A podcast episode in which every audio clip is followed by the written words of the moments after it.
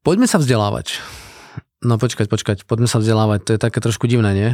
Pretože keď sa díváš na svoje školské časy, tak neviem ako ty, ale ja som sa úplne trošku netešil. A keď som mal ísť na strednú školu, tak to nebolo také, že wow, konečne vysnená stredná škola alebo vysoká. Ale musím povedať úprimne, že školské časy pre mňa naozaj to v škole, že naozaj sedí v škole a učíš sa, tak za mňa to tak proste, ja som to nemal rád.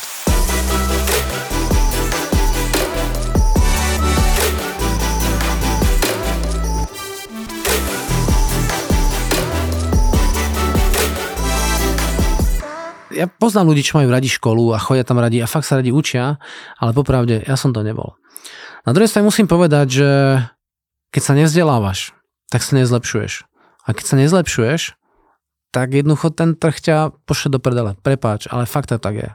Je to jedno, akú máš branžu, či sa pohybuješ vo svete IT, alebo vo svete médií, alebo vo svete výroby, alebo vo svete veľkopodu, čohokoľvek. Jednoducho trh sa stále vyvíja to, čo môžete naozaj pozorovať, že e, keď máš nejakú výrobu, dobre, ale máš tam veľký obchod s, s čímkoľvek, tak dáš inzerát na skladníka. Koľko skladníkov sa dneska prihlási? Hm? Ja si vážim skladníkov, to je manuálna ručná práca, človek tam musí trošku vyhodnocovať. Dneska už sa niektorí volajú manažero logistiky, ale je to skladník v podstate. A týchto ľudí bude akoby stále menej a menej, pretože ľudia sa viacej chcú venovať e, myšlienkovým biznisom ako tým manuálnym. No a keďže ten človek na sklade nebude, tak, tak niekto to musí zorganizovať. Takže musí niekto vymyslieť systém logistiky taký, aby ten skladník tam bol čo najmenej. Možno v nejakom biznise ten skladník tam fúr nejaký bude, ale určite ich bude menej ako je dneska, pretože tá automatizácia je dôležitá a to je tvoj trh.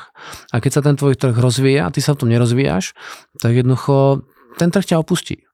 A teraz, ako veci plánovať napríklad? Tak čo? Poznámkový blok alebo nejaká aplikácia. Hm? Je to jedno.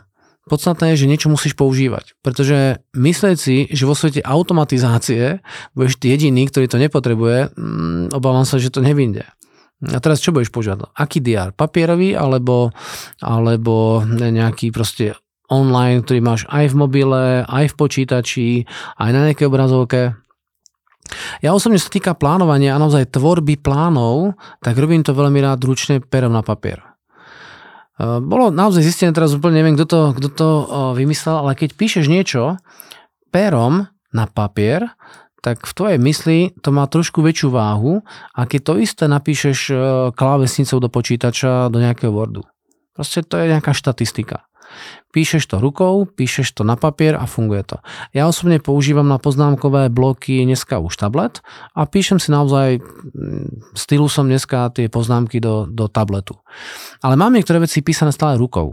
A keď si naozaj tvorím plány na rok a píšem si tzv. ideálne scény, ako to bude vyzerať za ten daný rok v tom danom období, tak poviem popravde, fakturujem papierom a pero. Uh, ja som ideálny lektor, pretože niekedy škrabem, takže nie je to čitateľné. Sem tam na tých seminároch mrmlem, takže tiež mi nie všetko rozumie, to ste možno už zažili na nejakom podcaste, ale faktom je, že mi to funguje. A funguje mi to tak, že mám a dosahujem výsledky v tej danej oblasti. Sa týka textu, ktorý čítam, tak veľmi rád čítam tlačený text na papier. Takže niektoré veci fakt vytlačím a čítam to nové na papieri. Knihy si neviem predstaviť, že by som čítal úplne online. Mám nejakú skúsenosť. Ale že by som povedal, že ma to dostáva do super stavu, tak asi nie. Ale nie je podstatné, ako to mám ja, pretože v skutočnosti je podstatné, ako to funguje tebe. A keď čítaš niečo v počítači a a v knihe a je to to isté, alebo dokonca lepšie, tak to používaj. Hlavne niečo používaj. Ak používaš nejaké rôzne tie aplikácie, Trela, Frela a podobné veci a, a funguje ti to, tak to proste používaj. Pretože veľmi dôležité, aby to, čo budeš robiť za hodinu, zajtra, pozajtra, za týždeň, za mesiac, alebo to jedno, aké máš projekty na aké dlhé dobie, aby to bolo niekde zaznamenané. Takže každý z nás má e, takú kapacitu svojej pamäte. Ako aj počítač má operačnú pamäť a potom má ten hard disk, to je tá pevná pamäť. Tak aj ty vieš naraz vnímať niečo momentálne a to má nejakú obmedzenú kapacitu a potom si niečo ťaháš z svojej mysle z tej minulosti a tvoríš tú budúcnosť. Takže aj v tom, v tom tvojom rozmezí toho plánovania je dobré, aby si vedel, čo teraz je dôležité a má to na tej báze možná hodín a že vieš, čo najbližších pár hodín bude potrebuješ robiť.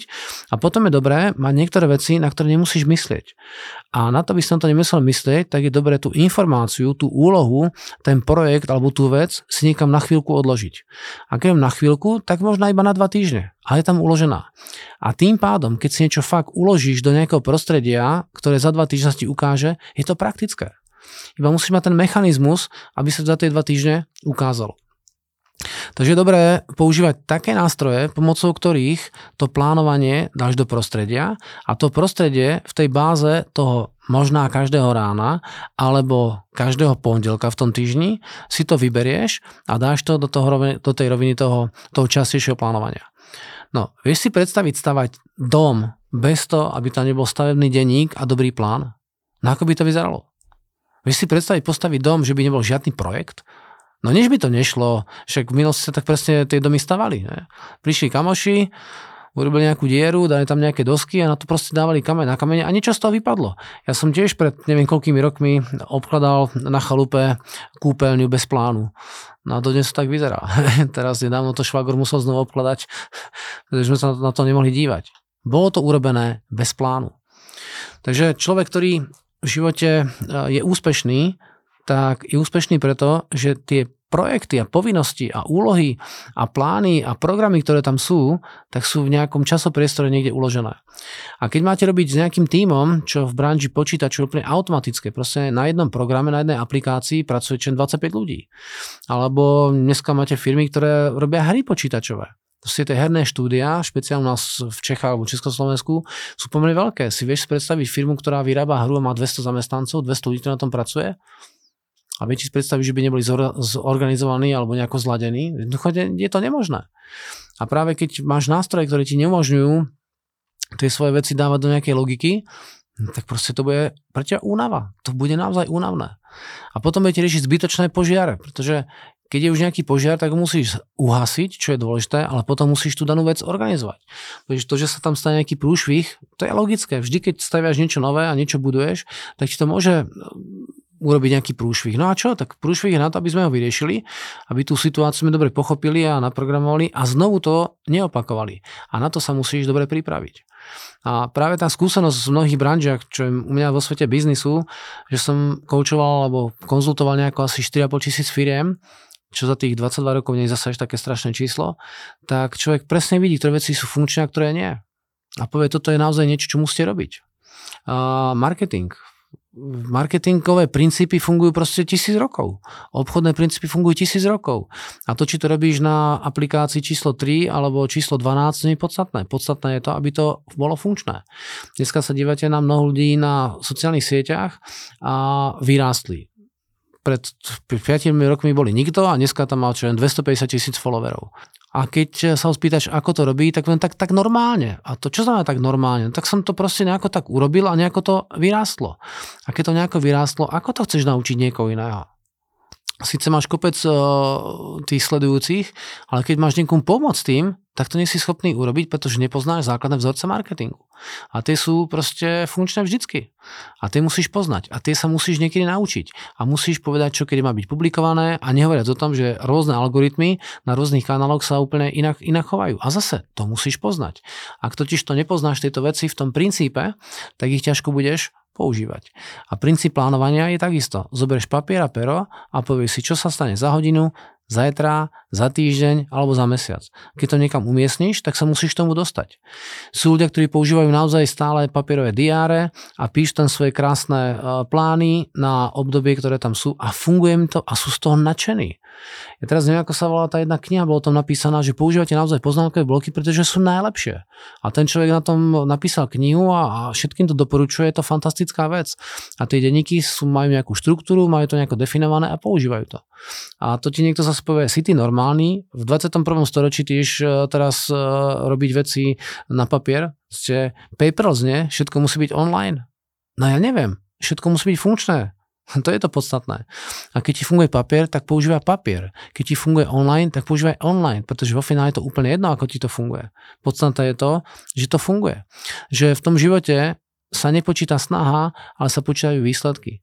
A keď s tým, čo ty plánuješ, tie výsledky a tú, tú vec dokončenia dosiahneš, tak je to v poriadku. A je jedno, koľko máš aplikácií, keď nefunguje. Ja poznám ľudí, ktorí proste vyskúšali všetky e, tie plánovacie programy a im tie plány nevychádzajú. Takže na čo, na čo sú im tie, tie plány? Hej, Frelo, Asana, Trello, všetky tie proste veci. Ani papier, nič nefunguje, pretože tá mysle je trošku taká rozbombardovaná. Vieš. Takže sprav si poriadok v tom, ako to naozaj tvoríš, sprav si poriadok v tom, ako to dosahuješ tie ciele, možná menšie a daj tomu buď papier alebo aplikáciu, ale potom musíš dodržiavať, pretože keď to dodržiavaš, potom máš z toho tie výsledky. A keď to nedodržiavaš, tak je úplne jedno, čo mi teraz na to povieš. Podstatné je, či to funguje alebo nie. Dobre.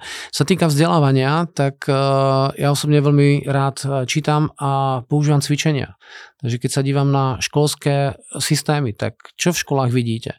Máš tam prednášky a potom sú cvičenia. Nie všetky cvičenia sú funkčné. Prečo? Lebo nie sú do praxe. Samozrejme, keď máte nejakého architekta, tak ja chcem, aby ten architekt bol prakticky schopný ten projekt nakresliť. To je to, čo ja chcem od neho ako zákazník. To sa počíta. To, že niekto mi povie, že vie, ako by to malo byť, ale nie je schopný to vyrobiť, tak proste to je ten problém. Dobre?